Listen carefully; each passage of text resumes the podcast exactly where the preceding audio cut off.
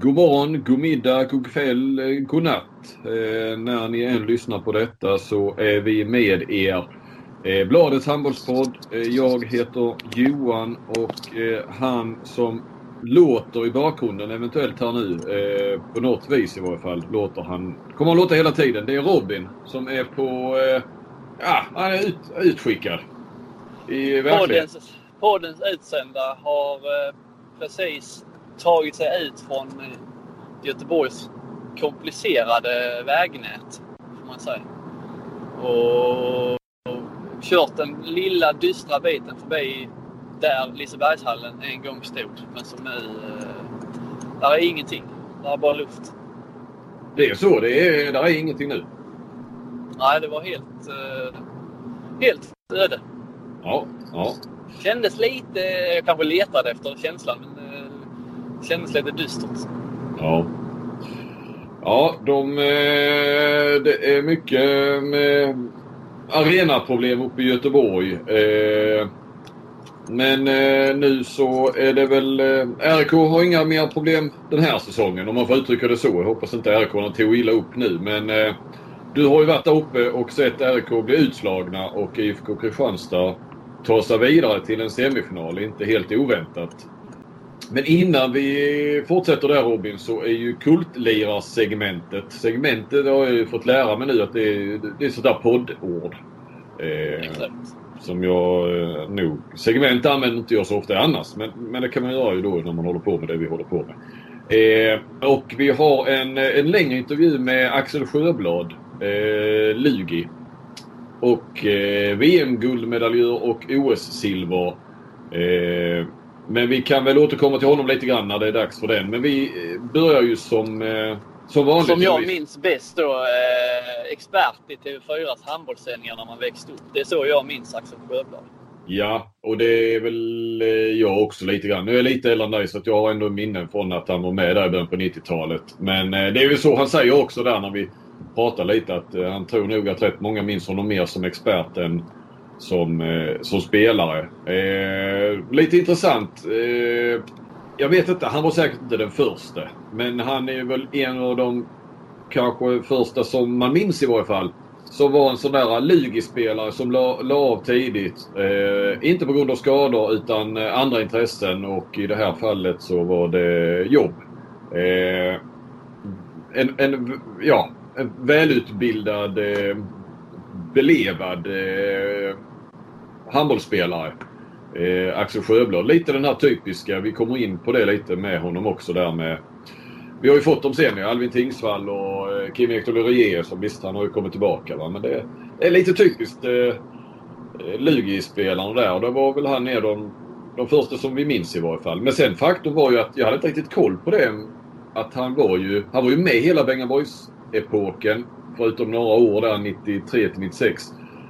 Att han blev expert så tidigt som 96. Jag minns ju honom där i slutet av 2000-talet mer och att han var med VM 2003 var ju mitt första mästerskap. Eh, och sen hade jag koll på det här för att EM 2004 var Vranjes eh, skadad så då hoppade han ju in, han var ju i Slovenien, då var han ju expert på plats där. Och att han eh, slutade där Sjöblad då efter VM 2003. Men jag hade inte koll på att han började så tidigt som EM 96. Han var ju med där och byggde upp eh, TV4 som handbollskanalen. Så det är ju lite intressant att han först var han med i Bengaborgs och sen följde han dem ju väldigt nära som, som expert. Ja. Eh, nej men det var, tycker jag, ett eh, intressant snack och, och just det här. Han la av alltså som eh, ja, 25-åring med elitkarriären. Och sen får han berätta där hur han blev eh, en klubb han spelade i sen som han blev, eh, som hämtade hem honom till några elitseriematcher från Frankrike. Med flyg. Men det kan, vi, det kan han själv få berätta mer om.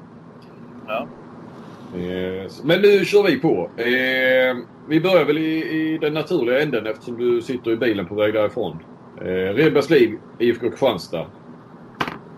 ja. Eh, vad vill du veta om detta nu Flink? Var ska, var ska jag börja? Ska jag, ska jag dra en kort sammanfattning av matchen eller folk vet redan det? Eh, du har inte sett den. Så vad, vad, är- vad, om du, nu har du inte sett den, vad, vill, vad är du mest nyfiken på? Är du nöjd, finns det någonting du liksom... Ja, att det, men- här, det här vill jag veta. Jag har inte sett matchen. Jag har knappt läst någonting om den. Jag är nyfiken på RIKs 7-6-spel eh, som var så framgångsrikt senast då i Kristianstad. Vad, eh, vad hände med det? Var det inte så framgångsrikt? Eh, var Kristianstad mötte de det på ett annat sätt? Eh, ja, tell me. Ja, alltså. Det var ju lite udda. 7 mot 6 har vi gått hårt åt. Jag har gått hårt åt det många gånger. I, idag spelade det väl en mindre roll än vad det har gjort i de andra slutspelsmatcherna. Eh, RIK börjar ju, de börjar alltid 6 mot 6. Hade jätteproblem att göra mål, det har de ju haft hela tiden. Eh, eh med lika många på banan. Så jag tror att när de började med 7 mot 6, det var i slutet av första halvlek, då låg de liksom under redan med 4-5 bollar och sen, eh, sen stannade vi det i paus. Började de med 6 mot 6 i andra också. IFK stack iväg. Så när Erik, Erik väl började med 7 mot 6 så var det liksom försprånget var rätt stort redan då. Uh, plus då att Kapelin tog ju allting. Uh, I stort sett. Mm. fick, uh, vet inte om det var en uttalad taktik. Enligt Ranje så eh, han log lite finurligt för frågan. Var det uttalat att RIK skulle få mer kantskott i 7 mot 6 än vad de har fått innan? Att ni skulle täta i mitten? Alltså, eh, jag tolkade det som ett ja där, även om man inte sa det rakt ut. Kapellin hävdade att det var inte någon tanke med det. Men de fick i alla fall mer kantläge. De tvingades ta fler kantläge i 7-6-spelet. Och där eh, stängde Capelin totalt eh, framförallt på högerkanten med Torbjörn och eh, även, ja, även mot Mellegård faktiskt, i, framförallt i första halvlek där. Så att de fick ju ingen riktig utdelning på 5 6-spelet idag. Det blev några mål i, i tom, tom kasse på andra hållet istället. Eh, visst, sen sista 10 minuterna, sista kvarten, då rasslade det till rejält. Men då var det ju matchen redan avgjord. Så då, då, då fick de ju utdelning. Men det, var ju, det hade ju liksom ingen betydelse för eh, matchens utgång. Och Tobias Rumän Johansson då, hur, eh, han som gjort 31 mål på tre matcher. Hur gick det för honom? Totalt eh, anonym idag. Ett spelmål tror jag han har ju, han är rolig att titta på annars, generellt. Långt hår, hårband, tatueringar, badskydd, knäskydd vet jag inte om han har. Men han har fotbollstrumpor och jävla jag tycker han har... Men idag var han inte bra. Nej. Uh, han har väl inte så hög felprocent heller i och för sig. Bara det att han uh, kom liksom inte till. Men det låter som Kristianstad gjorde någonting rätt där då mot honom, eller? Ja, men de kanske tätar ju till liksom. De här eh, de två tidigare, eller tre tidigare matcherna har, de ju, har han ju hela tiden fått läget. På antingen utsida utsida två har han kunnat gå igenom och skojat lite med eh, sin försvarare. Nu hjälpte liksom de till mer både från kanten och trean täckte liksom, så det fanns inget utrymme för honom där. Han spelade ut en jäkla massa bollar till Torbjörn. När sen han missade så, så blev det ingen utdelning för eh, Rumäns assister där heller. Nej. Brände några skott. Med ett spelmål och ett par straffmål tror jag Två bra målvakter eller? Men Kapelin var den bästa? Det var väl framförallt det matchen handlade om. Tobias Thulin, sista matchen i RIK.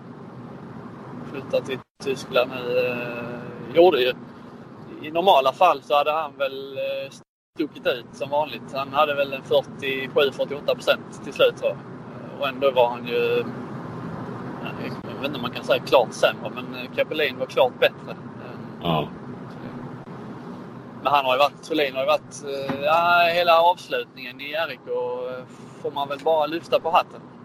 Ja, han lämnar väl med flaggan i topp. Ja, verkligen. Fenomenalt. Vad, eh, lite intressant är det ju vad Kristianstad ska välja. Det vet vi ju inte. Och de behöver inte välja ännu. För först så ska det ju avgöras mellan eh, Alingsås och Ystad. Jag hoppas ju nästan att de väljer Sävehof. Det hade varit... Eh hade tillfört någonting till en semifinalserie med två så eh, vitt skilda syner på det här med 7 mot 6. Precis. Man, man behöver liksom något. Eh, man hade ju hoppats att vi började slutspelet med lite diskussioner om domare och delegater. Och, eh, I alla fall för min del tycker jag att slutspelet har handlat sen dess om... Jag tycker att 7 mot 6 har liksom spelat en avgörande roll i alla matcher egentligen. Eller alla, alla kvartsfinalserier. Utom då Skövde-Lugi. Jag, jag läste din text idag. Var det blogg eller var det krönika? Jag minns faktiskt inte. Blogg va? Blogg ja. Ja. Du, du, eh, du skissade på en eh, dödsrun över svensk eh, handboll på grund av 7-6-spelet. Ja. Ja, ja. kan, inte bara, kan inte bara svensk handboll. Hela jävla handbollssporten Ja. som, som, som helhet. Ja. Nej, men det är ju det är så Nikolas Larsson, eh, den nya handbollspampen. Gamla klubbchefen i Kristianstad. De, har, de, är, de är liksom, jag vet inte om du såg det vad han skrev, men de håller ju på. Det förs väl någon slags debatt även där uppe i IHF framförallt och in emot IHF om att försöka ta bort det här.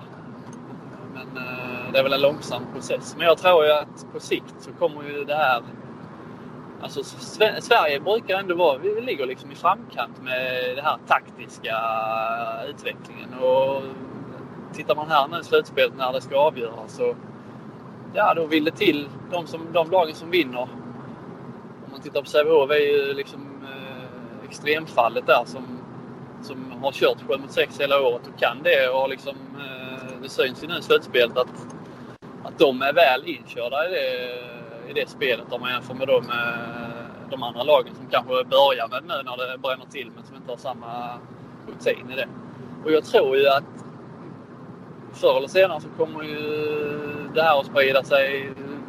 De här gamla tränarna, alltså, mer konservativa, i, som varit med länge i Europa, har ju haft samma syn på det som Vranjes kanske har. Att eh, de gillar inte det och därför spelar de inte med det. Men eh, Reineka Löven kör ju sitt och Jakobsen kör ju med Danmark. Och, eh, om, om det inte kommer någon ändring eller om någon aviserar att en ändring är på gång så förr eller senare så kommer ju flera lag tvingas att börja med det här. Och då vet du fan, då är vi illa ute.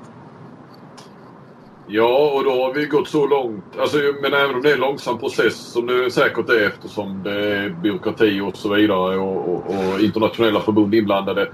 Så tror jag ändå att beslutet måste nu komma ganska så snabbt ändå. Eh, om de nu skulle lyckas, får vi väl säga. För vi, vi ser ju båda två gärna att det försvinner. Och det är ju många som gör det här 7-6-spelet. Men jag menar, ju längre tiden går desto mer ja, nu snackar vi kanske år i så fall så kommer ju spelare växa upp med det. Och det finns ju en fara också att det här börjar, jag är ju själv ungdomsledare. Jag funderar inte på något 7-6-spel men man väntar ju bara här nu om, nu har jag, jag fyller de 12 i år men ja, jag vet inte alls hur det ser ut på, på äldre. Jag har inte sett några ungdomslag praktisera det men, men eh, det kommer komma väldigt snart. Eh, att det sprids ner i, ner i åldrarna. Så jag menar bara att och det är ju inte lätt att införa en sak i, i en sport och sen plocka väck det. det.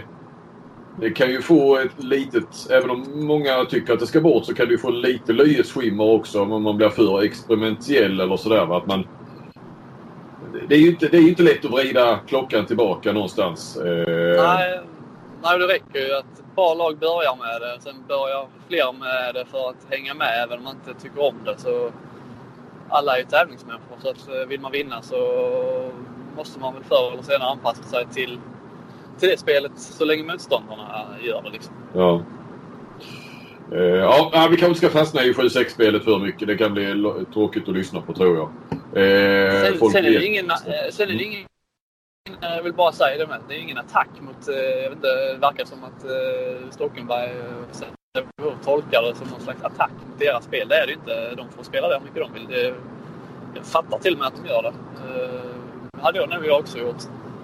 Men det är liksom spelet i sig. Jag Ja, kan ja. till och med tycka nu, om Kristianstad väljer Sävehof, då, då har man ju liksom en någon slags snackis där att hänga upp det på. Även om det inte är någon världens roligaste snackis så är det liksom en tydlig, tydlig vinkel på den kvartsfinalserien. Eller semifinalserien då eventuellt. Men vi ska komma ihåg att Stockenberg letar ju fiender nu överallt. Det ska ju vara alla, alla mot eh, dem så att säga. Sävehof och... Eh, eh, lite grann kanske han lyckas. Det känns som... Eh, jag vet inte. Innan var det ju liksom Sävehofs överlägsenhet framförallt på damsidan. Men det fanns ju några år när de vann några SM-guld i rad och de var ju alltid högt upp i grundserien där med Rostan Lundbäck. Eh, Ett eller tvåa år efter år. Ah, var ju en var ju dominant. Eh, och då inte minst på damsidan. Och, och då var det ju liksom det här med sekten och det var mycket landslagsspelare framförallt på damsidan. Och det var...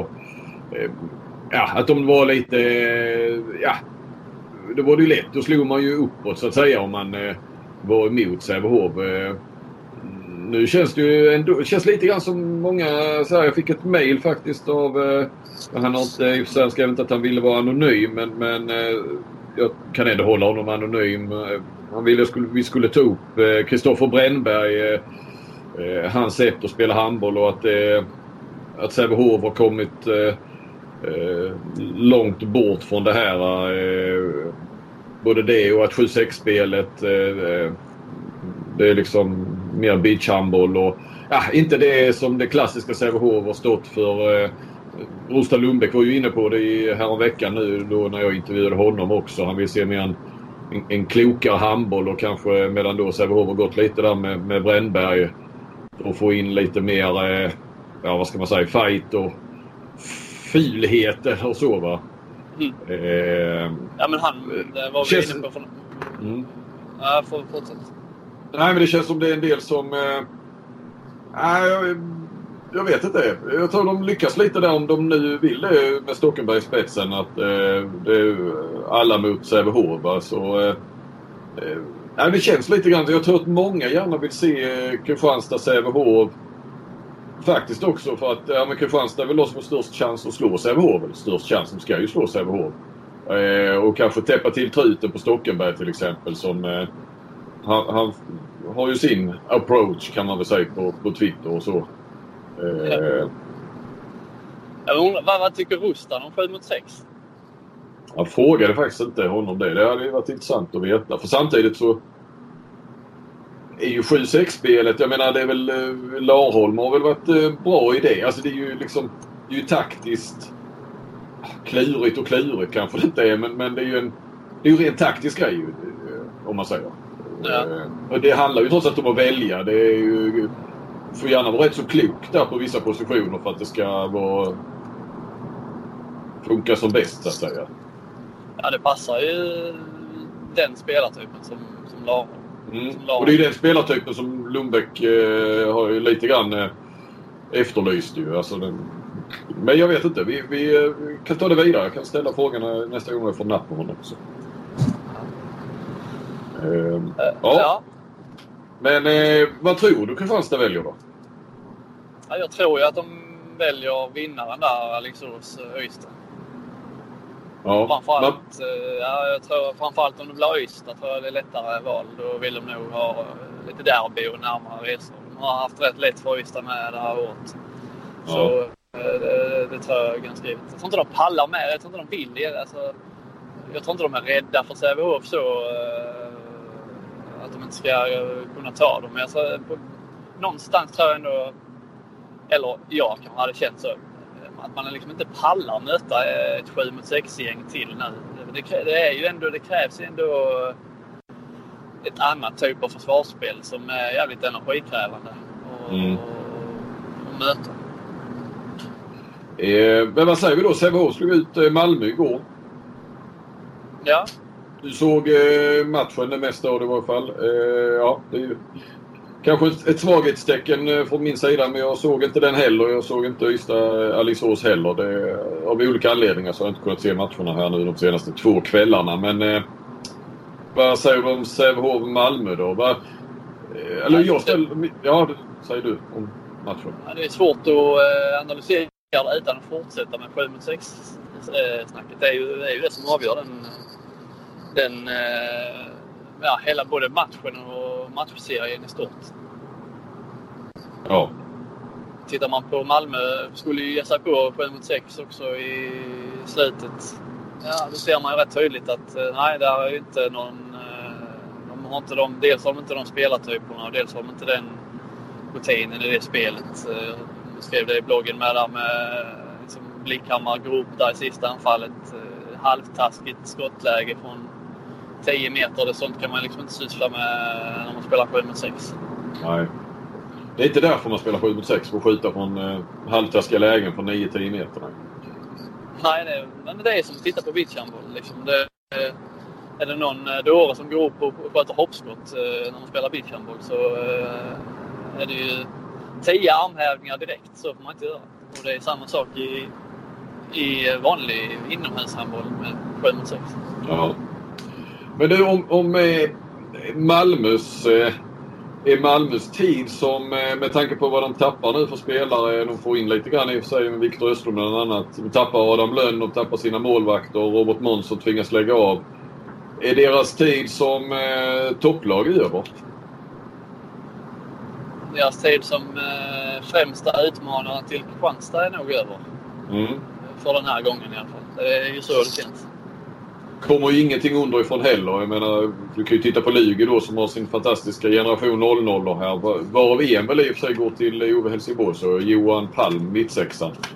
Eh, lite dålig koll på vad han har varit i sin utveckling nu men jag vet att för ett år sedan eller två så sågs han ju som en av de största eh, talangerna då. Alltså fast mer mittsex-typ då såklart. Och lagkaptensämne och så vidare i, i eh, eh, i de här pojk juniorlandslagen. Va? Men eh, lite osäker på var, var han är idag eh, eller om det är konkurrenssituationen i Lugi. Va? Men, men Malmö har ju ingenting underifrån. Och vi ska inte bara nämna Lugi. Det finns flera, eh, flera klubbar som har. Skövde har ju också ett gäng som kommer underifrån. Eh, det har vi pratat om tidigare. Så att, eh, eh, men det har ju inte Malmö. Så det finns ju inte det. Utan det handlar ju om att tappa dem och det gör de ju. De tappar ju hela tiden bra spelare. Då måste det värvas in lika bra nästan så att säga. Ja, och det är ju målvaktsposten framförallt som är... Haug har varit grym och Beutler eh, var ju en spelare man hade kontakt med fortfarande. Jag vet inte hur de har resonerat där men jag visste att de är kanske lite besvikna att han eh, ville lämna där för GOG. Samtidigt mm. fick de väl en slant för honom. Han hade ju kontrakt. Ja. Men det är ju... En målvakt är ju svår att hitta fylla, liksom, det är svårt att fylla Haugs skor och ska man då ha dessutom ha två nya målvakter av någon slags liknande kaliber så är det inte helt enkelt. Nej. Plus då allt annat man, man tappar. Ja. Eh, ja, eh, och sen har vi ju eh, Ystad-Alingsås. Eller avgörande uppe i Alingsås då avgörande på måndag kväll. Ja, det var ju en märklig historia där. Nu såg jag ju mest andra halvlek där efter så Malmö-matchen. Eh, men eh, Ystad ledde ju med 7 efter 17 minuter och förlorade med eh, 7 blev det väl till sist, men låg under med 9-10 där i, i slutet av matchen. De tappar alltså... Ett tag låg de under de sista 45 minuterna. när de eh, tappat 15 bollar. Liksom. Riktig kollaps. Ja. Och det var ju lite samma där som det var med RIK ikväll. Att eh, när, de, eh, när Ystad började med sitt 7 6 så var det liksom avståndet redan lite för stort och då eh, började man chansa lite hej vilt och så blir det ännu värre för det blir mål i tom bur och så här och så sticker det bara iväg. Så att 7 mot 6 är inte kan man inte spela 7 mot 6 så ska man nog fan inte göra det heller. För att eh, det riskerar ju Alltså mer än i undantagsfall. Men för det, det sticker iväg snabbt. Ja, och, och, och, får du inte momentum i det heller från början gissar jag så... Alltså att du, du direkt plockar in ett par, tre bollar kanske och gör motståndarna lite eh, nervösa och rådvilla och, och sådär. Så då är det också svårare. Alltså, får man ingen effekt på ja, vad det nu kan vara, en 5-10 anfall kanske, så då blir ju också motståndarna trygga i att, att vi fixar det på något vis. Det, det blir inte... Eh, ja, man märker att man klarar det så behöver man inte göra några egna ändringar så mycket. Nej. Uh, nej, så det, det blir ju... Den sista matchen där blir ju... Eh, följa följa noga. Jag tror att det är fördel Alingsås nu. Nu har Ystad redan vunnit där och vet fan om de eh, går upp och vinner där en gång till. Det känns som att pendeln har svängt över till Alingsås sida. Ja, det har den och de har ju en eh, rutin att gå. Vad var det? De hade inte missat semifinal tror jag på 6-7 år eller någonting. Eh, Alingsås. Eh, ja, vi ska inte ta ut något i förskott eller vad man nu ska säga så. Men, men eh, ser väl ändå ut en gång som att Ystad inte klarar sin målsättning eller vad man ska säga. Eh, det gjorde de inte i grundserien och, ryka i en kvartsfinal. Det, ja, det är väl inte godkänt. Hörde du Mario Lipovac eh, sågning i paus? Ja, har du kanske inte gjort? Jo då, jag, jag har läst den har jag gjort. Eh, på flera ställen faktiskt. Tycker det är för dåligt. Vi börjar jättebra men eh, jag vet inte vad det är. Under sista kvarten så är det ju katastrof framåt. Alltså, vi blir så passiva, vi skjuter så ärliga skott. Eh, sen tycker jag även att det tar så jävla lång tid tills vi tar en timeout eller någonting. Alltså, vi leder med 7-2 och sen står det 9-8 och då ska vi ta en timeout. Liksom. Så att jag, jag tycker att det, nej, det är för dåligt. Ja, det var en, en en, jag vet inte, kraftig tränarsågning ändå får man säga. Ja, den eh, tillhör inte vanligheterna sådär i, i en paus. Eh, ge sig på egna tränaren på det viset. Men eh, det var väl ärligt åtminstone. Så jag vet inte om Hallbäck var lika glad. Men han eh, såg någonting om att han hade sagt att eh, ja, det, det, det, att det blev lite fel. Han eh, ångrar väl någonting där kring timeouterna. Så han tog väl åt sig delvis ju. Men eh, eh, nej, ovant att ta den, eh, ta den i TV, den kritiken. Ja, ja verkligen. Och ibland vill man ju då utläsa mer i sånt kanske. Att eh, det funnits en frustration kanske på, kring andra beslut från Hallbäck då ju. Någonstans, i varje fall i vårt yrke så kanske man ibland, nej jag ska inte säga vill se det så men, men eh, ibland ser man, så kan man göra i alla fall. I vårt yrke så ser man ju som ett tecken på kanske ett större missnöje. Ja men att det är någonting som ligger och pyr, pyr där under ja. Och så eh, tar det sig uttryck över en eh, sammanhanget kanske liten detalj när, när det kommer en timeout eller inte. Ja, det är det jag menar. Va? Du, du lite grann hänger ju ut din tränare för en... Eh, ja, man kan ju tycka det är ett misstag men det är, det är ändå en, det är inte världens största misstag kanske. Eh, och så hälsar vi en eh, nykomling. Eh, välkommen till eh, handbollsligan nästa säsong. Varberg. Kul! Ja. Frisk fläkt.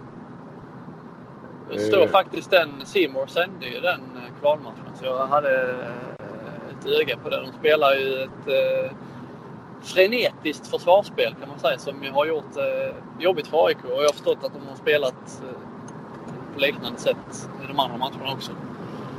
Eh, jobbigt, jobbigt att vara AIK när, det, när matcherna får den bilden med, med det försvarsspelet som de kör där. Eh, Varberg. Men både Daniel Lindgren är ju eh, en slags trevlig, korrekt general och så Anton Jönsson där, eh, före Kristianstadsspelaren, är ju en eh, ettrig typ att möta bakåt. Har jag själv stött på faktiskt. Ja. Han, han, han är inte rolig att möta. Han är Nej. bra som tusan. ja. Eh, och AIK var väl, fick vi väl ett, ännu ett exempel på dåligt eh, 7-6-spel för övrigt. Ja, det kan man lugnt säga. Eh, De tappade ju matchen. Var väl på väg att tappa den och tappade den totalt. Med alla... Men det är någon som hade räknat 10-11 mål i, i, i tom bur. Eh, imponerar ju inte direkt. Och är Nej. inte speciellt kul att titta på heller för den delen. Nej, nej. Eh, så detta betyder ju då Hammarby ur, ur, AIK ur och om Skåne förlorar eh, sin kvalmatch, de har den hemma, det är väl fjärde då matchen mot eh, Önnered på måndag. Eh, skulle Önnered vinna den, eh, då är, går inte Skåne upp och då är det första gången sedan 1984, så 35 år sedan eh, det spelades högsta ligan då, startade utan ett eh, lag från eh, ja, Stockholm eller 08-området. Eh, jag har kollat bakåt och, och eh, trodde faktiskt inte det var så länge sedan. Jag trodde innan Hammarby gick upp att eh, gick upp och sen rätt snabbt blev en eh, liten dynasti hade de ju där med tre raka SM-gulden. Att det var några där. Eh, men det har faktiskt, eh, utan att de varit särskilt framgångsrika, så hade vi Djurgården och vi hade Tumba och så var det ju polisen Söder och, så, och Söder för sig och polisen för sig och Cliff och så vidare. Va? De har inte legat i toppen alltid men det har funnits 08-lag med varje år eh, sedan dess. Eh. Det är helt sjukt alltså, 30, att det är så många år. Ja, och sen kollar jag inte längre tillbaka sen men sen vet jag att till slutet av 70-talet var det ju tre Stockholmslag. Va? Det var ju de här med AIK, och Lidingö och så vidare och du hade Hellas storhetstid. Så jag gissar att Ja, jag vet inte om det var några år där då i början på 80-talet. Mitten av 80-talet. Om det var några år som det inte var. Eh, men sen får du nu gå jäkligt långt tillbaka därför att eh, Stockholm eh, var ju alltid bra där ju på 70-talet och, och 60-talet med. I varje fall slutet av 60-talet när Hellas kom väl. Och, ja, så att eh, mm, eh, mycket talar väl för att Önnered reder ut det där. Det bör de göra i slutändan om inte annat på hemmaplan var i sista så.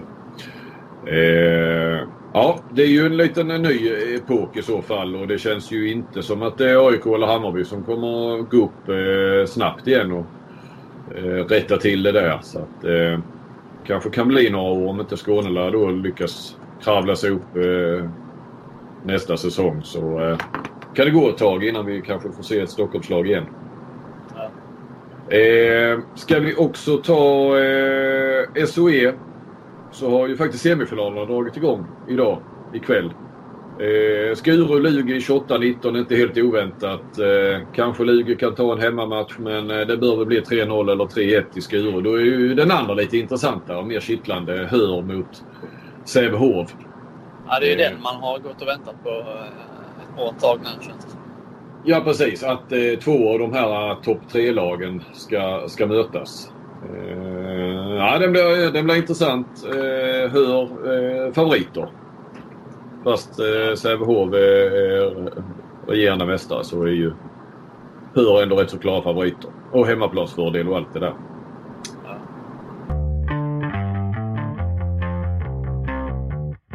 Yes, The Flink det är ju avsnitt nummer 100.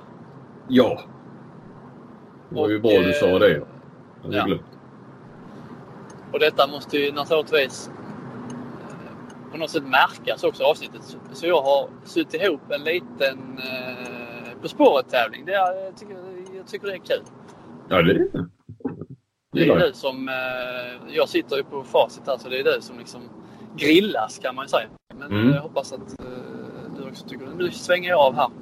Då ska vi kanske till den trafiksäkerhetsmedvetna lyssnaren säga att eh, du har stannat bilen nu Robin. Jag har stannat bilen för jag måste titta i min telefon. Jag står på eh, ja, någon slags parkeringsficka. Ja, ja. Eh, men det är ju bra. Eh, det är också lite lugna omkring dig så jag kan ju heller inte skylla på dåligt ljud när jag inte fixar det här. Eh, men vi kör helt enkelt en eh, sån här På spåret och eh, efter det så blir det Axel Sjöblad. Ja. Vi är alltså ute efter en eh, europeisk handbollsklubb. Mm. Mm. 10 poäng. Resan börjar i olympisk stad och tar oss sedan norrut. Här är inhemska titlar gammal skåpmat och grusreferenser finns det om du letar ordentligt.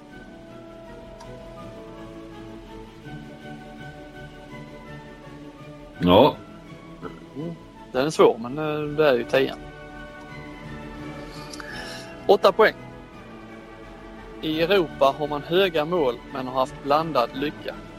För svensk del finns det gott om både blåa och brandgula misslyckanden här. Fråga Malmös Magnus Persson. Eh, ja, Ja. Är du på väg att dra nu? Ja, jag är på väg att dra men jag eh, gör inte det. Nej. Sex poäng. Spanska sjukan härjar fortfarande i vår klubb där Alexander lätt inte är störst längre. Men dissa inte tysken bara för det. Ja.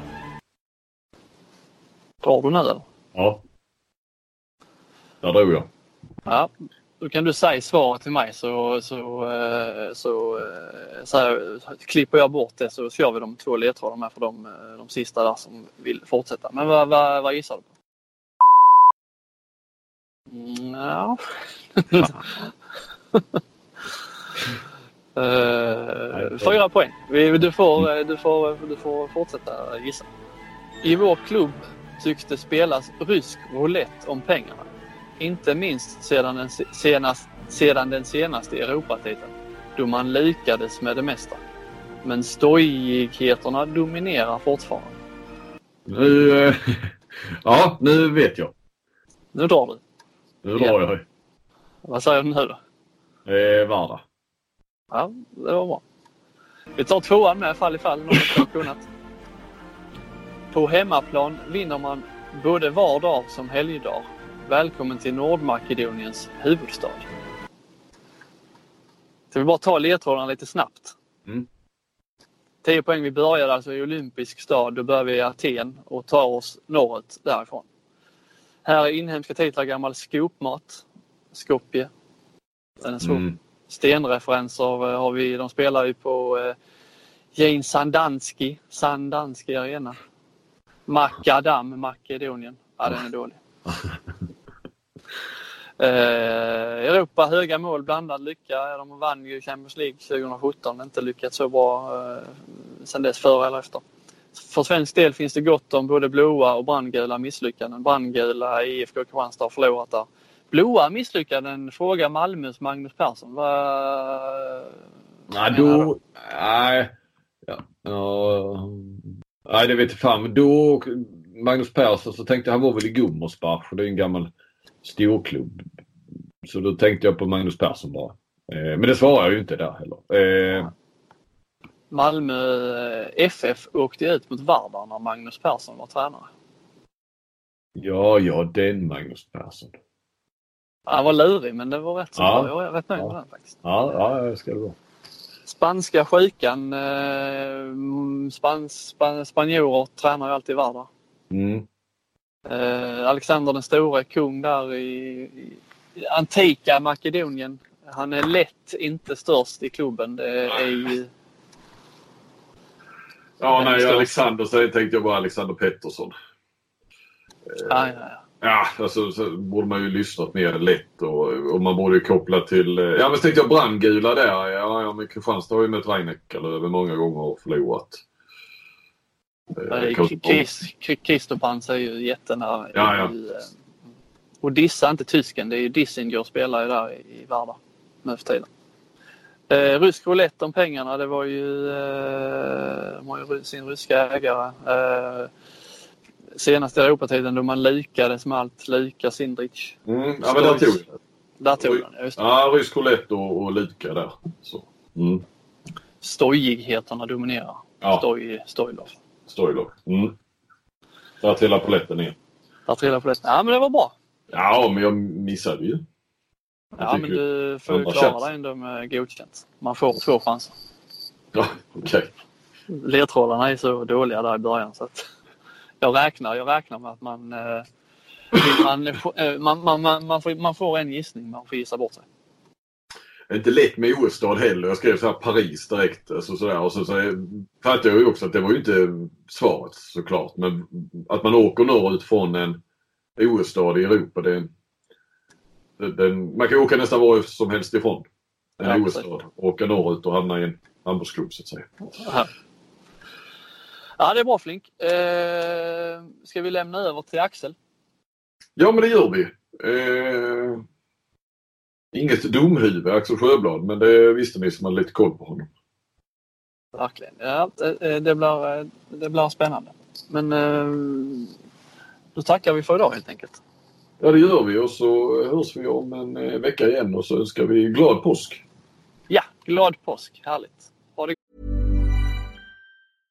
Ryan Reynolds här från Mint Mobile. Med priset på nästan allt som går upp under inflationen, trodde vi att vi skulle bring våra priser down. So to help us, we brought in a reverse auctioneer, which is apparently a thing.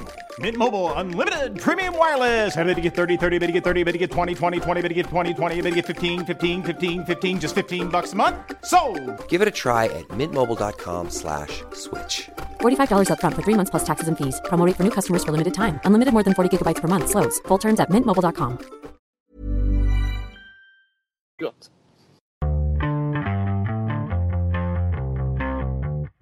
Ja, eh, Axel Sjöblad, jag tror att jag börjar med att gratulera till det nya vd-jobbet. Vad, eh, vad, berätta, vad är det för bransch du är i och hur stort är det här företaget? Ja, alltså, stort tack. Eh, jag kommer ju inte börja på Sensa igen som det här nya bolaget heter förrän i eh, mitten på juni. Men eh, jag som har min bakgrund i medicinsk teknik och, och life science byter lite grann spår här nu för att eh, Sensagen är ett företag som utvecklar och säljer djurfria testmetoder för bedömning av olika ämnens förmåga att orsaka allergierna. Och här är tanken att man ska ersätta alla de djurförsök som körs runt om i världen med en test där man istället använder genetiska tester i provrör och artificiell intelligens. Så det här är jättespännande och om det här lyckas så kan det verkligen förändra hela den här marknaden där man då testar produkter på djur. Okej. Okay. Du har ju varit, när jag läser tillbaka sådär så har du varit, ja du har varit VD på, på en rad olika företag och mycket inom, eh, ja då lite grann den här branschen eller ja medicinteknik mm. eller vad ska man kalla det? Ja det stämmer. Jag har ju, jag startade som trainee på ett företag som heter Gambo i Lund va? och som då jobbade med njursjukvård. Och eh, jag var där i nästan 20 år och de sista 10 åren så var jag VD för olika dotterbolag. Mm. Och sen bytte jag till Getinge, också medicinsk teknik, där jag var eh, VD för Getinge Sverige och också ansvarig för ett antal dotterbolag i Nordeuropa. Eh, och sen därefter var jag VD på ett börsbolag som heter Biogaia som jobbade med probiotika, alltså goda bakterier. Eh, under 2016 till 2018. Så att jag har fått prova ett antal roliga jobb på väldigt fina svenska företag faktiskt som det är väldigt kul att tänka tillbaka på idag. Mm. Och, eh, och nu komma till Sensa igen, det är ytterligare en ny bransch och ett nytt spännande företag som vi ska se nu om vi kan utveckla.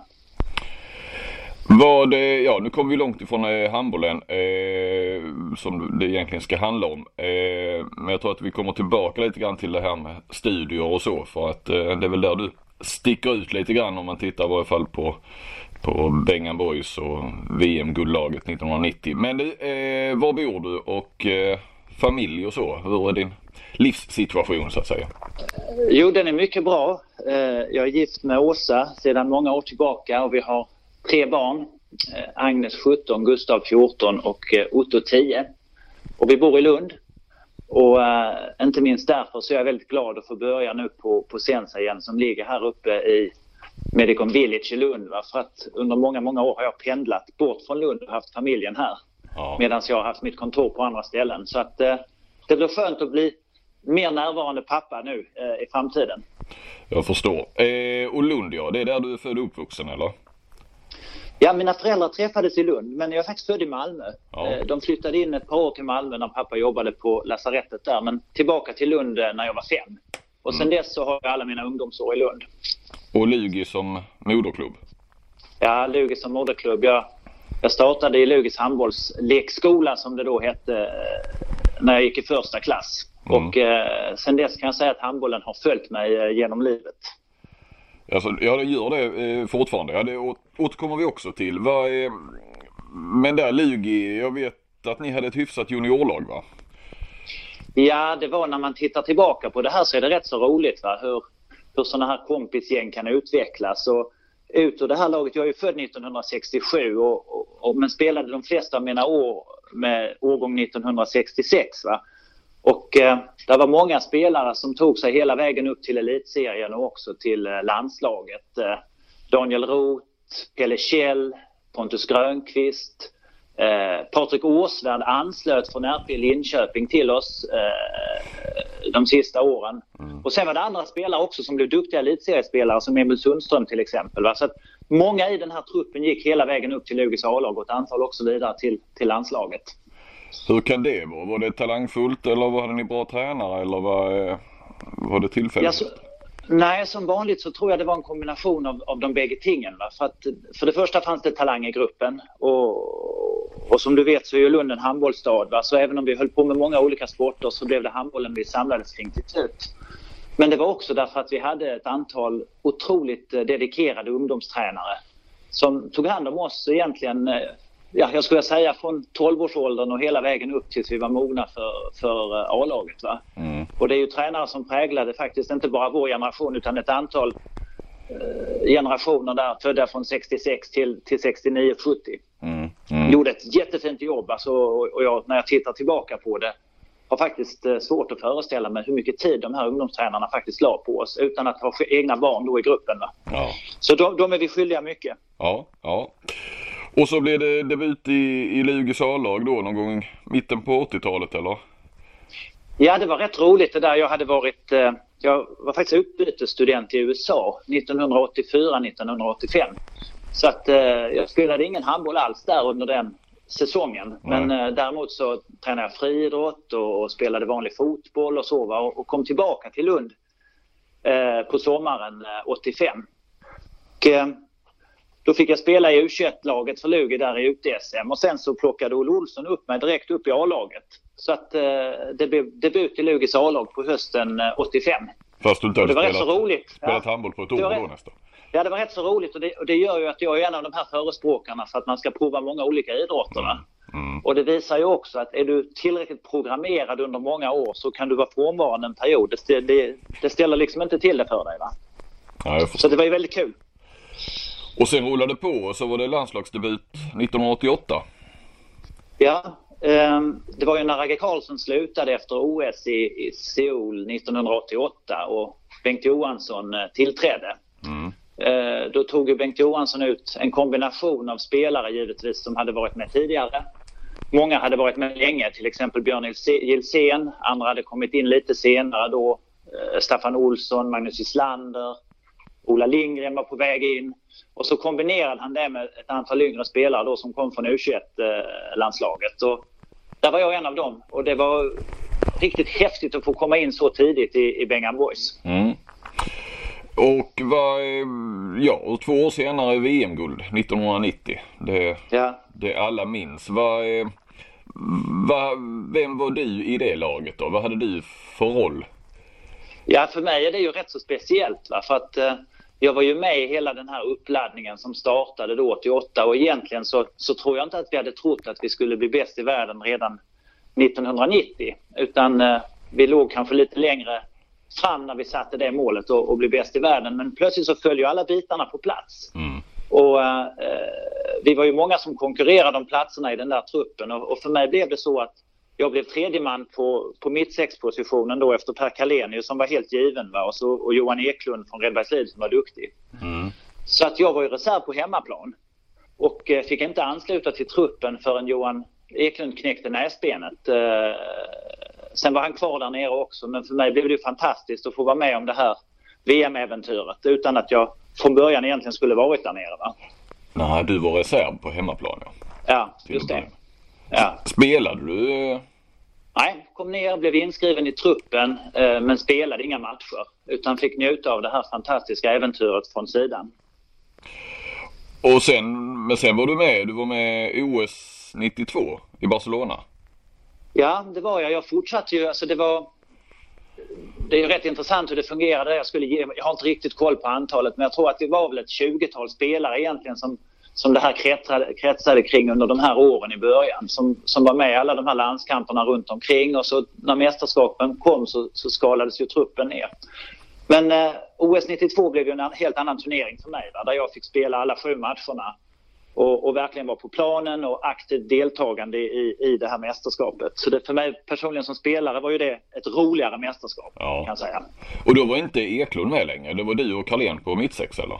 Ja, Johan, Johan slutade därefter. Han fortsatte kanske, jag kommer inte ihåg riktigt, så han fortsatte att spela och var engagerad lite grann i, kring RIK. Mm. Men eh, i några år till. Va? Men då hade jag fått den här andra platsen efter Carlén och den, den hade jag ju sedan så länge jag var kvar i landslaget. Vad var du för eh, spelartyp då? Om du skulle beskriva den för de som inte kommer ihåg. Ja, det är nog rätt så många som inte kommer ihåg Johan. Det är en rolig fråga. För att jag, jag var ju inte en spelare som stack ut. Jag var ju ingen målkung. Va? Nej. Jag var snarare den här spelaren som, som tränaren alltid visste vad, vad han hade. Mm. Eh, I elitserien en, en sån här lojal 60 minuters spelare, lagkapten. Eh, väldigt lite borta. Eh, stark i försvaret. Jag tror och, och få för mig att jag hjälpte till att göra spelarna runt omkring mig bättre. Mm. Och, och, i landslaget var det ju samma sak. Va? Det, man var ju en kugge i det maskineriet som ju var en, en rätt häftig lagmaskin. Va? Mm. Och, och, där var min viktigaste roll i, i försvaret, absolut. Så att jag spelade mer försvar än jag spelade anfall i, i landslaget. Vad är bästa minnet från eh, Barcelona-OS då? Ja, alltså det är ju hela upplevelsen. Mm. Eh, att, få, att få vara med och spela ett olympiskt spel, va? att gå hela vägen eh, till finalen. Eh, få möta då Sovjetunionen i förfall. Det kallades väl då liksom Commonwealth of Independent States där. Va? Det var ju precis när det... Mm. Det var egentligen sista året man kan säga att det var ett Sovjetunionen-lag mm. i finalen. Eh, fullsatt eh, arena. Sen väldigt synd att vi inte lyckades vinna den där matchen. Det har grämt både mig och många andra eh, svenska handbollsspelare genom åren. Därför att vi hade det bästa laget men lyckades inte leverera på den dagen. Så trots en rätt så dålig match så förlorar vi inom citationstecken då bara med 22-20 mot, mot Sovjetunionen. Så att med facit i hand så jag tror jag det var en av de bästa chanserna för Sverige att, att ta OS-guldet i handboll faktiskt för den här generationen. Men eh, det blev inte så. Men för mig var ju hela det här OS-äventyret en fantastisk upplevelse och för mig var det lite grann det som krönte min handbollskarriär. Va? Jag hade tidigt satt som mål att jag ville komma med i landslaget och, och spela de här stora mästerskapen. Och, och, det var ju också så på den tiden att det var ju inte så ofta man spelade mästerskap då. Va? Det var VM vart fjärde år mm. och det var OS vart fjärde år. Så att få vara med i ett VM och ett OS, det var ju fantastiskt. Var, jag, en grej som jag har tänkt på är så här, hur bra var den svenska ligan då? Och det är ju jättesvårt, då, då var du spelare och sen var du inte det och sådär. Ja. Men ja. Sverige var världsmästare, de flesta spelade på hemmaplan. Ja.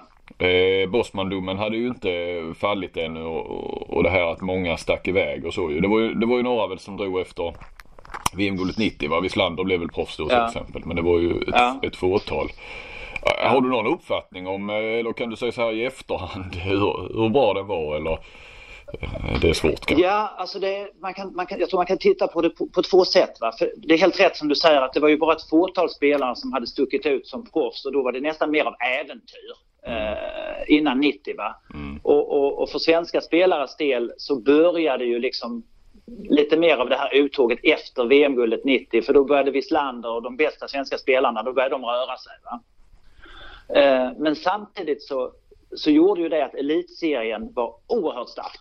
Eh, det var bra lag, alltså det, det, dominerades ju på den tiden av, av Redbergslid och Drott. Mm. Som ju i princip stod för den största delen av landslaget. Va? Och sen var det lite andra klubbar som Lugi och Ystad och så som var med och, och även Sävehof som var med och, och slogs om det. Men, men Redbergslid och Drott var bäst och den svenska elitserien var ju jättebra på den tiden.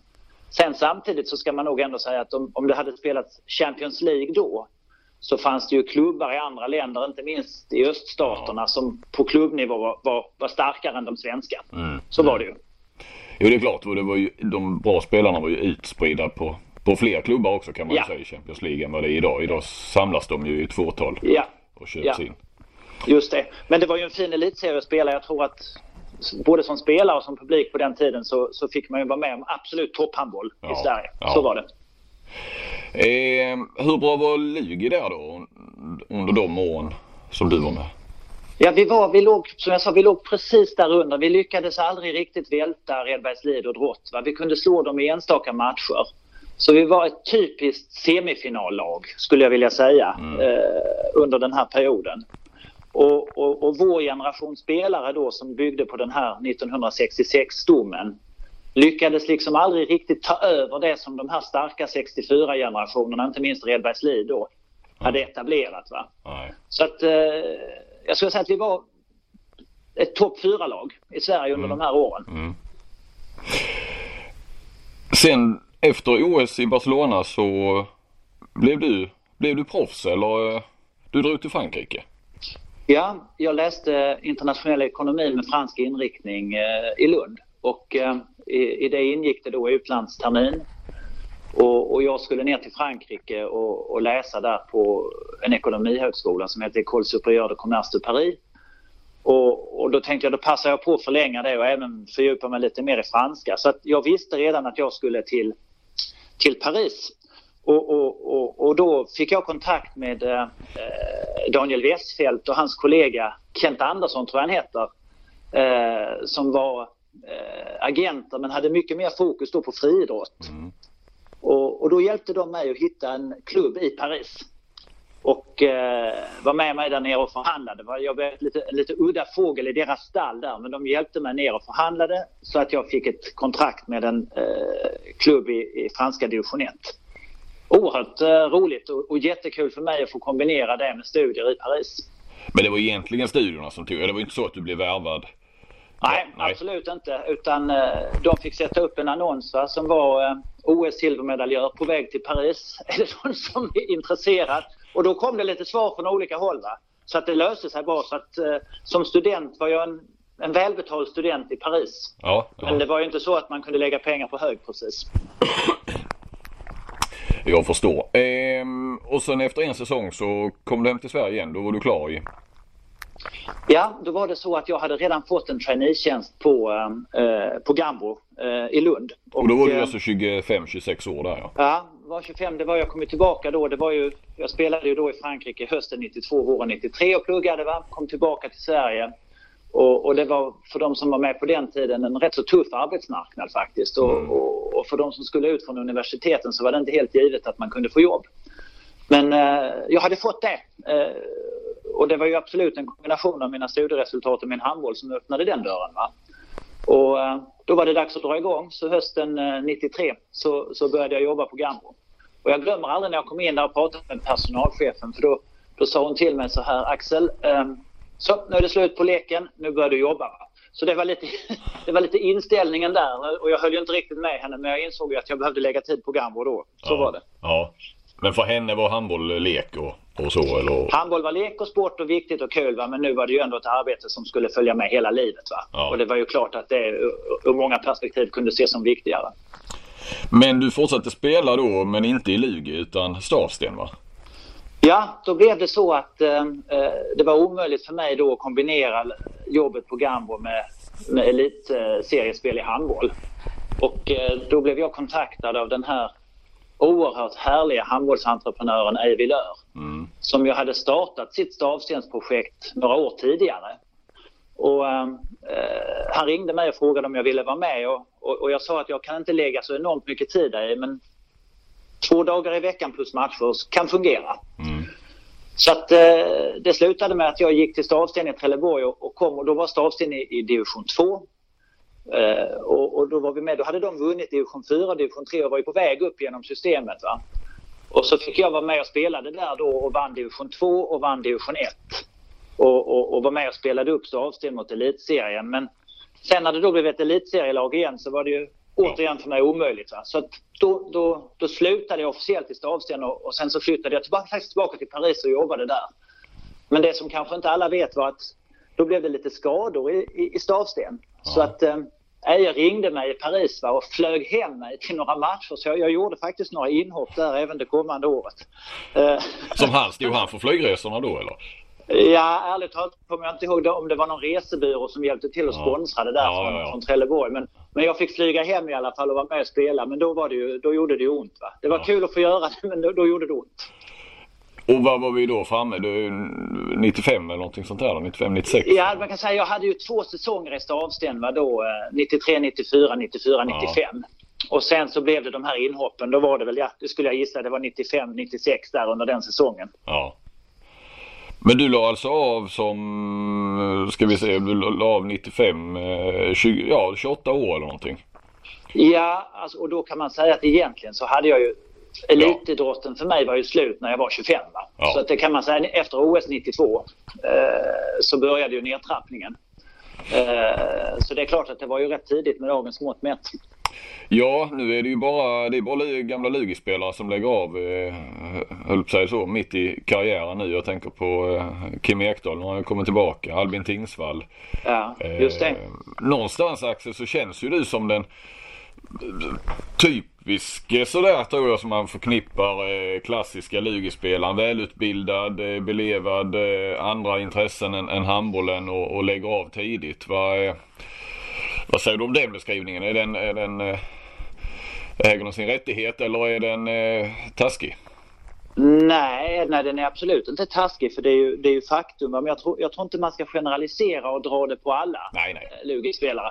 Men, men, men däremot är det klart att i och med att vi har den här kombinationen av liksom universitetsstudier och, och idrott i Lund så är det klart att för många så är det ju lockande också att, att, att prova nya, nya saker eh, vid sidan av handbollen. Men sen så måste jag säga att det är också slumpen. Va? Jag har tänkt på det många gånger att om inte jag hade haft det här traineejobbet på Gambro och, visste att jag skulle börja där 93 så trivdes jag alldeles utmärkt som proffs i Paris. Va? Och det är ju det är fullt möjligt att jag hade blivit kvar där nere och fortsatt att spela om jag inte hade haft ett jobb att, att, att gå till. Eh, och sen är det klart att är det så att du verkligen vill ägna din framtid åt handboll då har du lite ett annat fokus för då tränarutbildar du dig så här va? Och, och kanske hittar de vägarna. Och, och, och det är klart att i, i Lugi med med det faktum att många är på universitetet också så tror jag det blir färre från Lugi som gör det relativt eh, vissa andra. Men jag tycker bägge valen är bra. Va? Och, och, och jag försöker när jag pratar med yngre spelare idag bara se till att de tänker på att handbollskarriärens slut är bara en knäskada bort. Va? Och, och vad är din plan B? Om det händer någonting. Eh, sen tror jag idag att, att många är lockade av, och, och även om du nämnde Kim Ekdahl Durie, vi har Albin Tingsvall också och, och vissa andra. Va? Så är det klart att idag ger ju handbollen andra möjligheter om du kommer ut i Europa till försörjning än vad det gjorde på min tid. Det får man också tänka på. Men, men när du, någonstans när bestämde du dig för, det måste varit rätt så tidigt ändå, att någonstans skulle studierna gå före eh, och Ja. ett civilt jobb gå före eh, handbollskarriären? Eller har det egentligen alltid varit, varit inställning från början? Har du haft det med dig hemifrån också kanske? Eller hur? Nej, det har varit mina egna beslut och, och det är klart att det där när man tittar tillbaka, det är ofta rätt så lätt att, att bli rationell då. Men, men, men det är ju så här att det som händer i livet många gånger det är ju på grund av beslut som du fattar liksom i stunden med den information du har där och då. Va? Det är det första som är viktigt att tänka på. Och, och det andra är att när jag tittar på, på mig själv så har jag... Det jag har försökt göra i mitt liv det är att sätta upp olika mål. Eh, saker som jag vill nå. Och, och, och för mig inom handbollen så var det just det där jag nämnde tidigare att liksom få spela de där riktigt stora mästerskapen, få vara med i dem. Och, och jag kände att när jag hade gjort det, då var jag sugen på liksom nya grejer. Ja. Då, då vill jag se, kan jag bli chef i ett företag? Kan jag få leda ett börsbolag? Alltså då kommer dina andra grejer. Så att för mig har det varit så. Och, och, och, och sen så är det väl också det här att i och med att jag slutade tidigt med handbollen så öppnade sig upp en möjlighet att jobba som expertkommentator in- inom handboll istället. Va? Ja, precis. Eh, och den hade inte kommit till mig om jag hade fortsatt att spela till Nej. exempel. Eh, innan vi kommer att återkomma till det med expert. Är, men har du någon gång ångrat att du lade av så tidigt? Ångra är fel ord. Det är det. Därför att eh, precis som jag sa innan, besluten tar man liksom där man är. I stunden och, och, och med de olika val man har att göra. Men, men samtidigt är det klart att när jag såg att både Staffan och Ola och Magnus, liksom, äh, vad man kanske ska säga efternamnen här, Wislander och, Staffan Olsson och Ola Lindgren, att de kunde spela till 40. Va? Så är det klart att man tänker att vad hade hänt om jag hade fortsatt att spela ett antal år till? Eh, vad hade jag fått för äventyr då? Ja, för du var, ju, Sverige? ja, du, var ju ett, du var ju ändå i ett av världens bästa landslag. Definitivt. Och det såg Ja. vi också sen. Det blev ju fantastiska framgångar i, i många år. Ja. Just det. Så, så det är klart att jag, jag har ju funderat på vad som kunde ha hänt. Va? Men ångrar det är fel ord. Eh, det är snarare en slags nyfikenhet. Va? Men, men så är det ju i livet. Va? Det, det vet man aldrig vad det hade blivit. Det kunde ju också blivit en skada. Vem vet? De flesta där i Bengan Boys har ju faktiskt varit kvar inom eh, handbollen på, på ett eller annat sätt och framförallt på, ja många spelade ju en herrans massa år som blev de ju tränare och så ju så att eh, du sticker ju ut lite där. Vi kan säkert hitta andra som har valt en annan väg men du valde ju en annan framgångsrik väg får man ju lov att säga så att eh, jag tror det är den bilden folk har av dig liksom. Var, ja, du slutade tidigt och, och du var inte riktigt som de andra på något vis i, i det fallet i varje fall. Nej, det, det, det, så, så kan man väl säga. Va? Det var Magnus Cato bland annat också som läste i Göteborg och slutade rätt så tidigt. Men sen måste jag säga att det här, alltså den här gruppen handbollsspelare eh, som kom fram under Bengan-eran. Det, det är ju så att när man tittar på dem och, och, och vad de gör idag så var de ju så mycket mer än handbollsspelare. Det är ju fantastiska killar. Va? Det är därför de lyckas så fint i de här handbollskarriärerna de har valt nu som tränare och, med olika förtroendeuppdrag och ansvar som Stefan Löfgren i, i Svensk Handboll, Peter Gens. Alltså alla de här killarna, de tror jag hade lyckats inom andra områden också. Mm. Sen var det så att de var så jäkla duktiga på handboll va? och det öppnade ju de här andra eh, dörrarna för dem. Ja. Och det är klart att då sticker man ut lite för att man, man slutade tidigare på grund av studier men det kunde lika gärna blivit så att jag på något sätt hade åkt med längre i handbollen och jag tror också lika väl att någon av dem kunde ha tagit ett annan väg. Va? Men Mm. jag tror den är, det är faktiskt det- ska inte låta förmätet säga, men det är en rätt så unik grupp det här. Om man tittar på hur, hur de har fortsatt att påverka både den svenska och den europeiska och faktiskt världshandbollen eh, i olika uppdrag så är det rätt så häftigt att se vad, vad Bengt Johansson lyckades åstadkomma va? tillsammans med det här gänget. Kände du dig som en främmande fågel ibland ändå när de andra bara pratade handboll och du hade andra intressen och hade kanske böckerna med dig på landslagslägen och satt och pluggade och så? Nej, absolut inte. Nej. Det var ju så att alltså, man levde ju handbollen till 100 procent.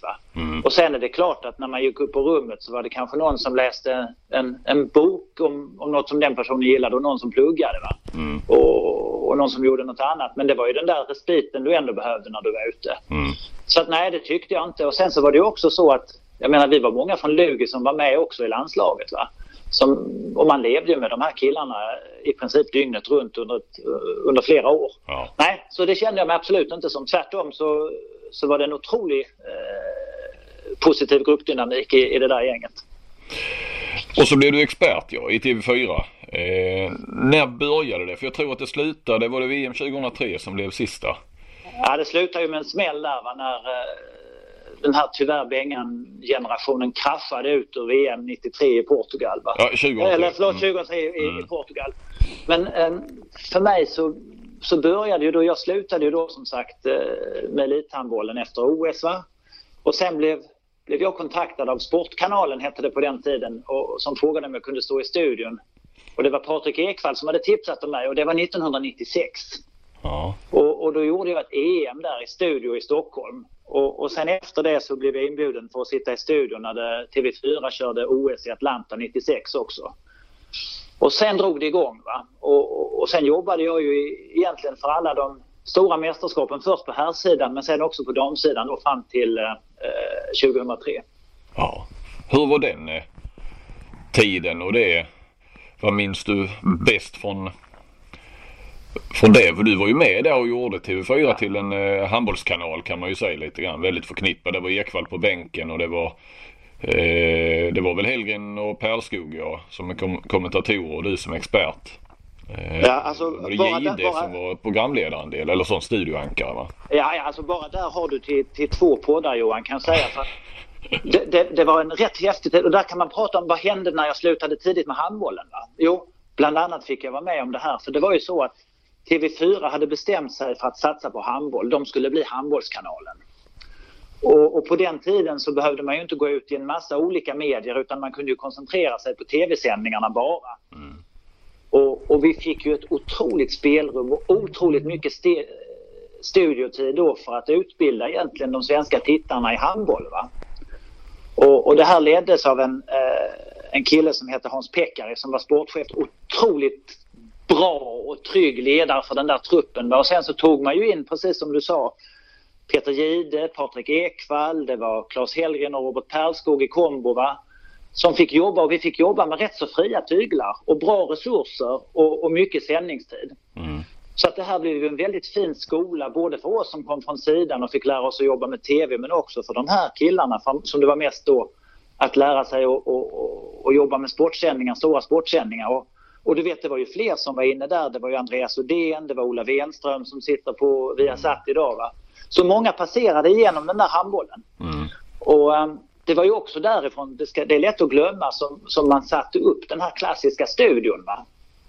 Och, och det var också från TV4 som det kom det här med att börja hänga in mikrofoner när det är timeouter och ha Patrik Ekwall med mikrofon. Så att det här revolutionerade ju faktiskt sportsändningarna. Mm. Och, och det var ju otroligt kul att få vara med om. Va? Och också se hur nära ett landslag man kan komma som, som sändande TV-kanal.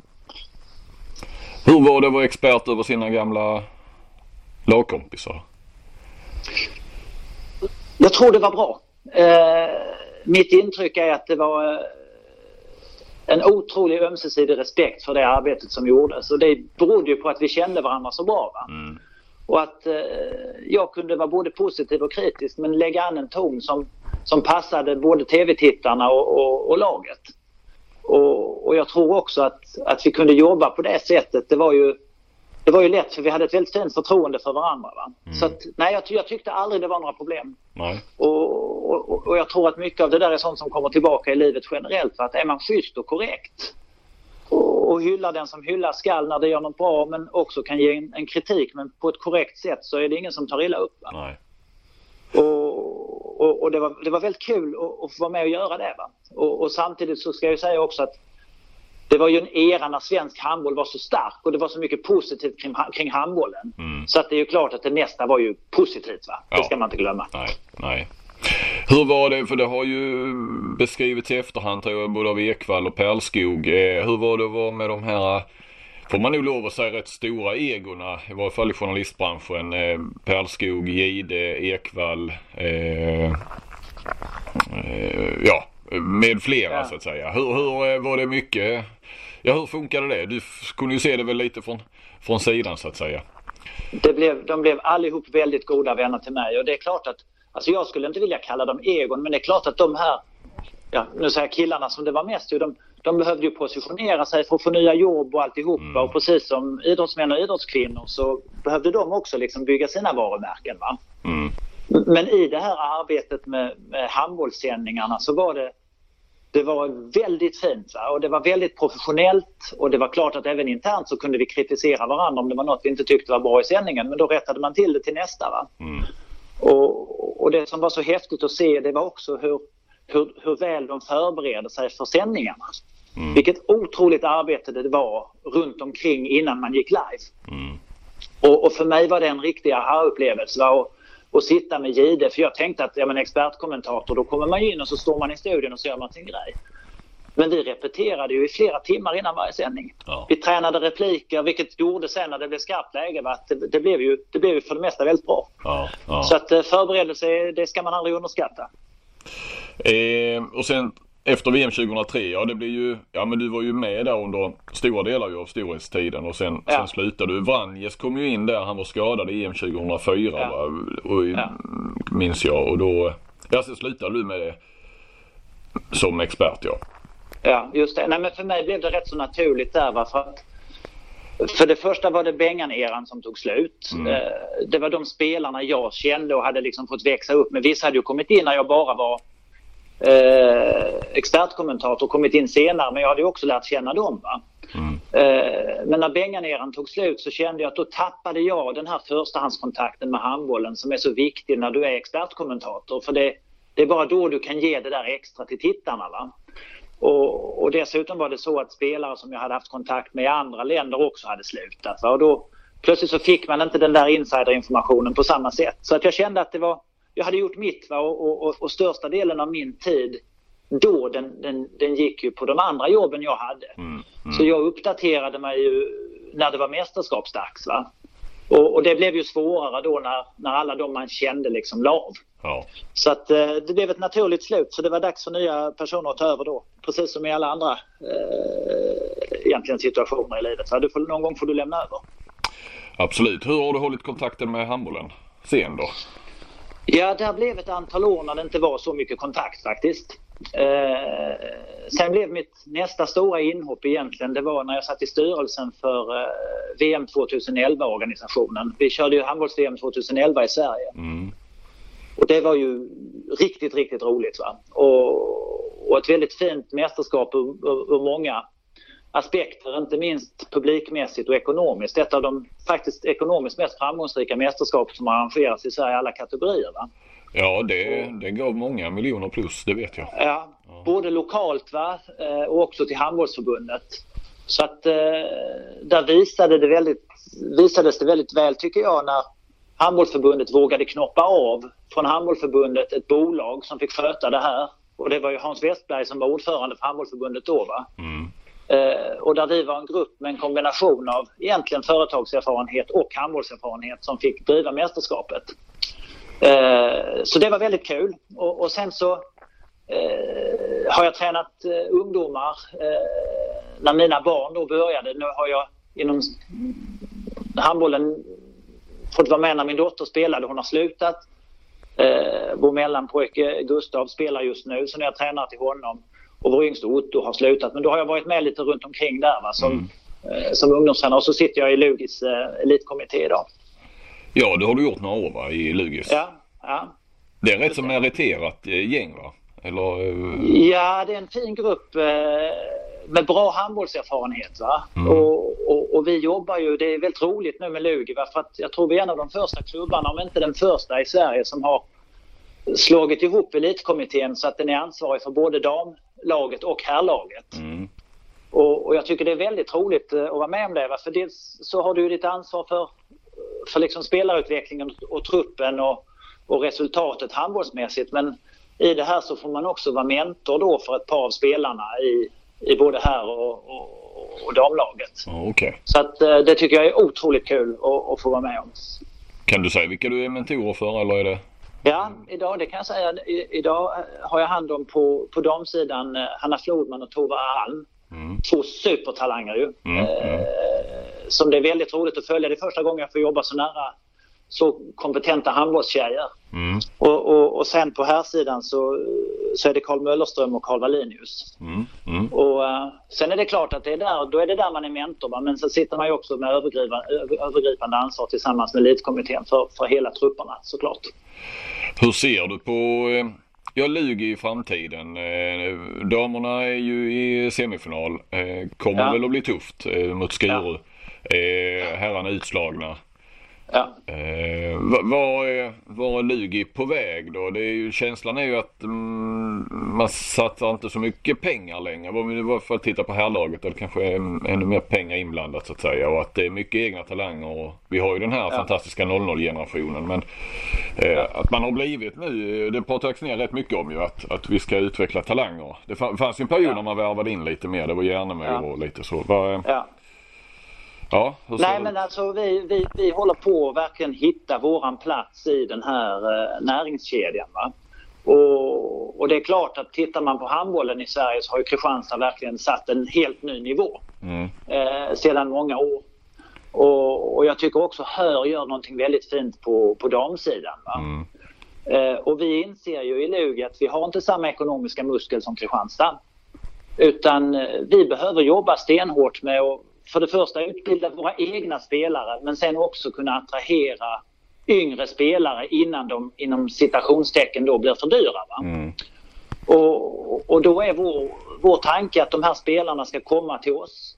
Eh, De ska utvecklas under de här tränarna som vi har som jag tycker de sista åren har visat eh, hur de verkligen kan få spelare att växa och sen ta nästa steg ut i Europa. Mm. Eh, och sen samtidigt som vi gör detta så är det ju så att vi är ju inte nöjda med att eh, vi som härlag inte kan gå hela vägen fram. Utan eh, vi hoppas ju att genom att göra det här på ett bra sätt att vi ska kunna vara med i den absoluta toppen på här sidan om, om några år nu. Va? Mm. Men det ska bygga till största del på, på egna talanger och det kommer inte bli några Järnemyr-rekryteringar om jag får uttrycka mig så. Nej, nej. Däremot så kan det ju vara så att du i den egna liksom, eh, talanggruppen verkligen saknar någon typ av spelare. Det finns inte där. Och, och då får man ju se om man kan hitta det till rätt pris. Men vi kommer aldrig kunna betala de stora pengarna till spelare. Nej. Utan eh, det vi vill göra är att de ska känna att de kommer till oss, de ska ha framgångar hos oss och det ska sedan öppna upp för internationella karriärer. Jag förstår. Eh, där eh, tänkte jag avsluta med som här, de här avslutande frågorna vi har till eh, alla kultlirare. Känner du dig som en kultlirare förresten? Du reagerade lite när jag ringde upp dig och ville ha med. Så, Jaha, är jag där? Ja, alltså jag måste säga att jag tycker det var rätt roligt att du. För jag, Lite som du sa innan, det är lite, hur kommer folk ihåg det? Alltså för mig är det, jag tror nästan det är fler idag som kommer ihåg att jag har jobbat på TV4 än att jag har spelat Ja. själv.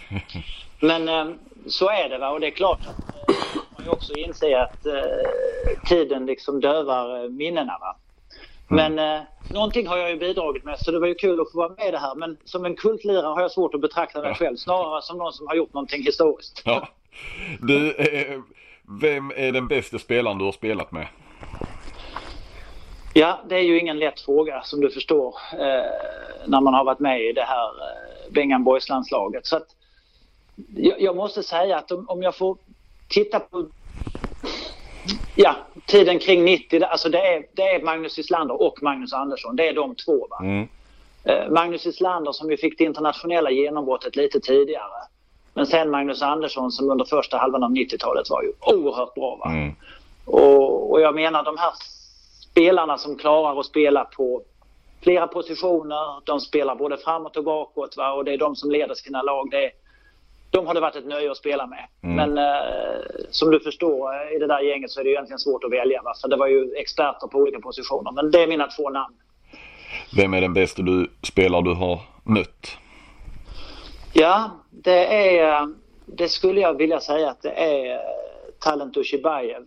Mm. Alltså, som kom, och det var ju i Sovjetunionen han fick sitt genombrott. Han kom från, jag tror han är kirgisier om jag kommer ja. ihåg rätt. Ja, det är rätt. Ja. Uh, och, och, och, och, sen gick han ju till Spanien därefter. Va? Och, och blev ju sedermera spansk medborgare och, och gick ju in i det spanska landslaget. Men det var också en sån här multispelare och det var han som sänkte oss där i OS-finalen 92 bland mm. annat. Mm. Och, jag tror också att han var en av de första spelarna som blev utsedd till dubbelt till världens bästa. Mm. Nej, det var också en sån där...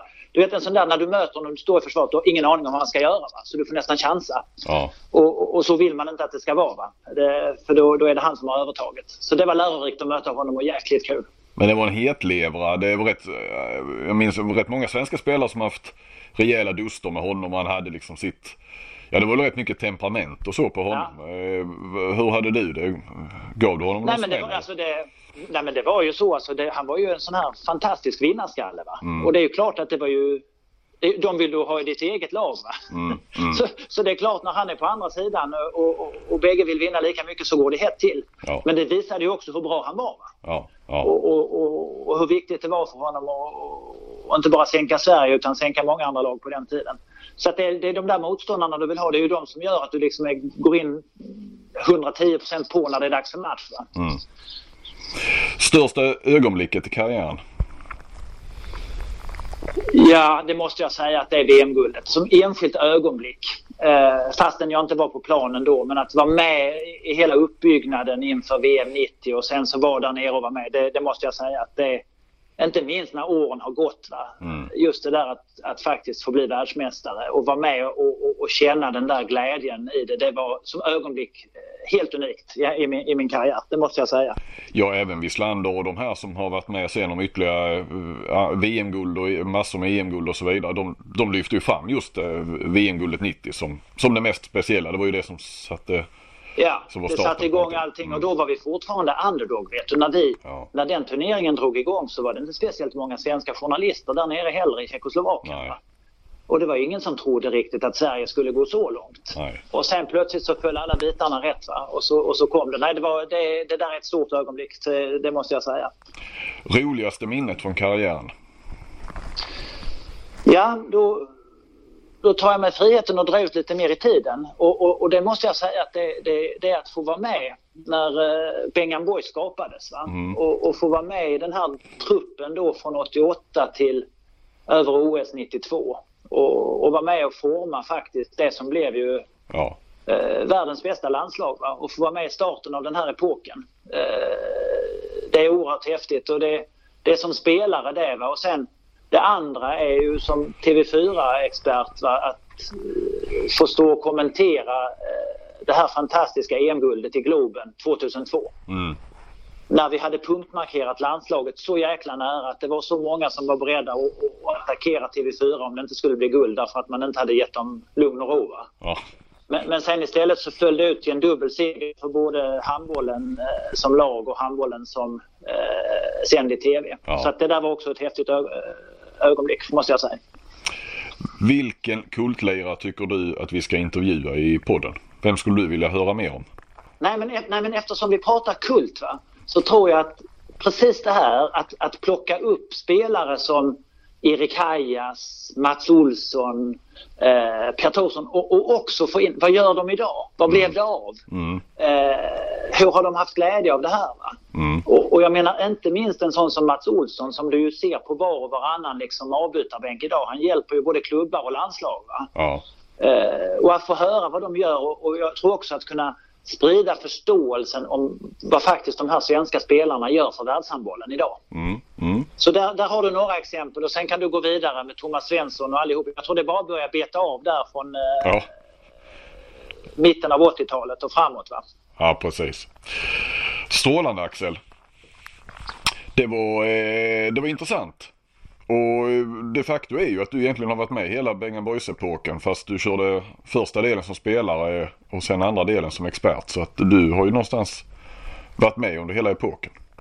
Ja, nej men det har du helt rätt i. va. Jag fick både vara med i den och sen titta på den från sidan väldigt nära och, och, och följa den. Va? Så att eh, handbollen för mig eh, är som du förstår en mycket viktig del av mitt liv. Så att, tack så jättemycket för att jag fick vara med och att jag blev intervjuad. Ja, inga problem.